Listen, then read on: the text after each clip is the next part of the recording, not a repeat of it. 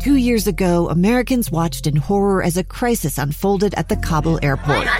There's desperation and anguish.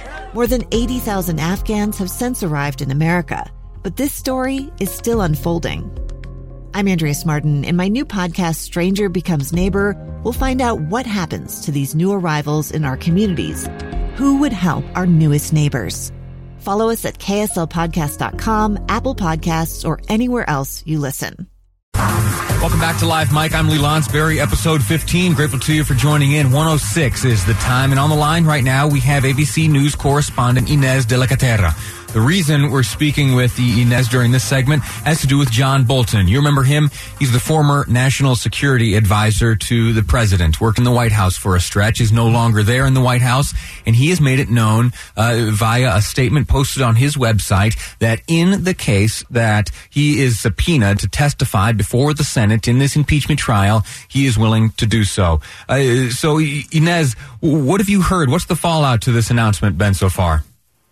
Yeah, it's a really big deal. So you'll remember that John Bolton, the former national security advisor, he did not testify during House impeachment proceedings. The White House, of course, had blocked witnesses from testifying during House impeachment proceedings, while at the same time Congress was issuing these subpoenas to get witnesses to testify. So Bolton, throughout all of that, had pointed to Charles Kupperman, who was someone who he worked with while he was the national security advisor, and Kupperman was someone who found himself in a tricky position where he was issued a subpoena, but at the same time was told by the White House that he shouldn't testify. And so what Kupperman did is he went to the courts to ask the courts to weigh in and kind of decide for him who he should listen to, whether it should be Congress or the White House. The Democrats in the House ultimately decided not to wait for that to play out. They didn't want to have to wait for everything to go through the courts because that could take a really long time, and they wanted to kind of move full steam ahead with impeachment. So they ended up withdrawing their subpoena, and so the courts decided that Kupperman's case was kind of a moot case, and so Bolton never got his answer. Bolton had said, I wanted to see what was going to happen with Kupperman, and then I would do the same. So Bolton never got his answer. We didn't really know what was going to happen. We know Democrats have been clamoring over the course of the holidays for witnesses to come forward as part of the Senate trial. And Bolton did issue finally a statement today saying that if he is subpoenaed, he is willing to come forward and testify for the first time.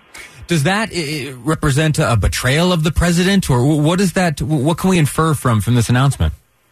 Yeah, it shows. Well, it's interesting because if you go back to a letter that John Bolton's lawyer had sent the House counsel, he had said that Bolton had new relevant information. He had said that Bolton was personally involved in many of the events, meetings, and conversations about which you have already received testimony, as well as, quote, many relevant meetings and conversations that have not yet been discussed in the testimonies thus far. So they're indicating that he has new information.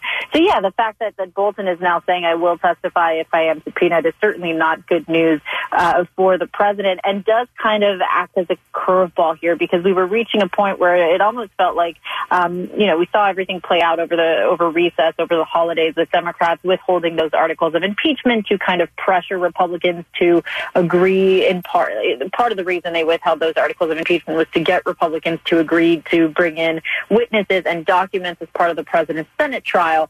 Ultimately, we were starting to get some reporting that Democrats were kind of giving up on that, and that they were going to, decide to move ahead with the trial because McConnell had the votes he needed to move ahead with a trial without any witnesses. The fact that Bolton is now coming forward kind of throws all of that off, because many are now going to say, well, if he's willing to testify and he says he has new information, shouldn't we be hearing from him? It's not often that we get to look at impeachment this closely. The last instance, of course, that of Bill Clinton. But now we have the internet, and we can share these ideas and this information. We're all experts now. And often we make comparisons between this trial in the Senate and the, trials in, court cases here that we understand more generally. So this would be that there is the prosecution and the defense. Bolton, it's estimated, would probably be a witness for the prosecution.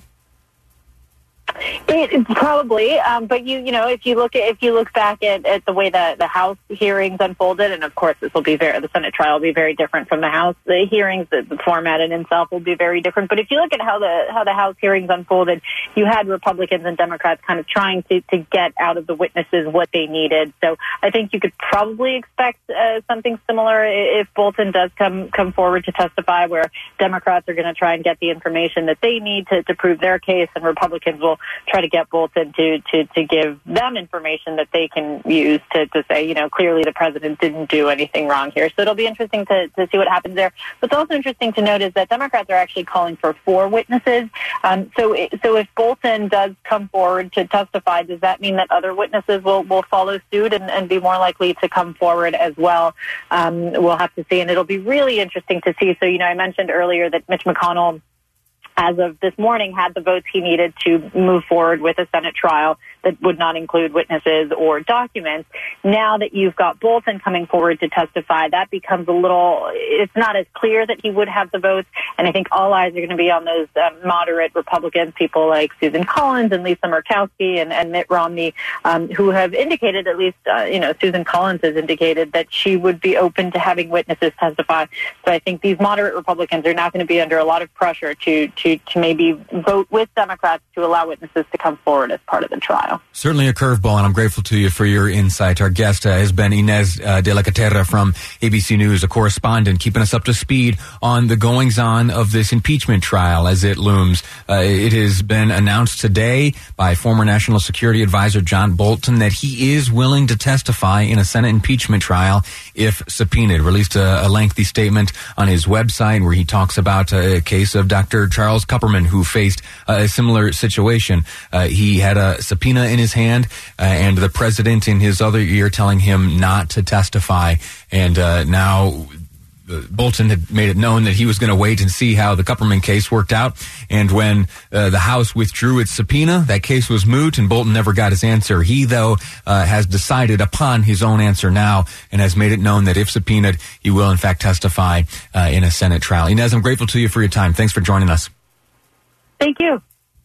All righty. We've got some exciting stuff coming up on the horizon. If you are a watcher of news here in the state of Utah, you know that medical cannabis is now something legal here in the state of Utah. And there's a big, long process for how that comes to be. Right now, the stage of the process is this. A number of vendors, business people have applied for licenses to operate these dispensaries of sorts.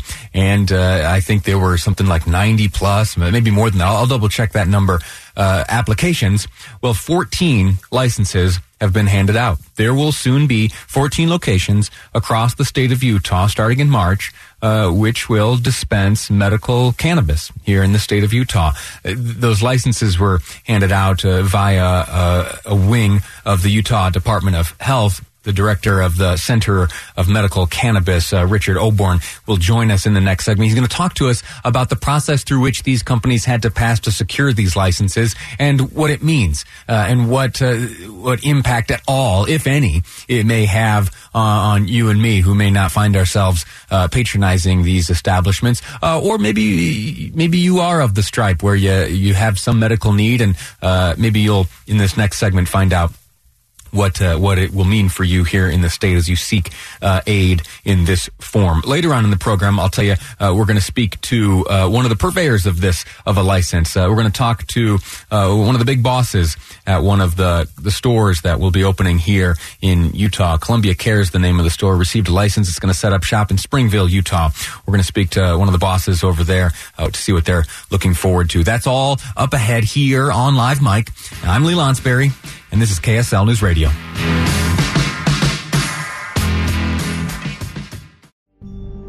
It's the story of an American held in a dark Venezuelan prison. Then all of a sudden they all kind of lined up. They pointed their guns at me. And this is the point where I thought, I'm going to die today. I'm Becky Bruce. I spent a year working on Hope in Darkness, which now has more than 2 million downloads. Find it on kslpodcast.com or wherever you listen to podcasts.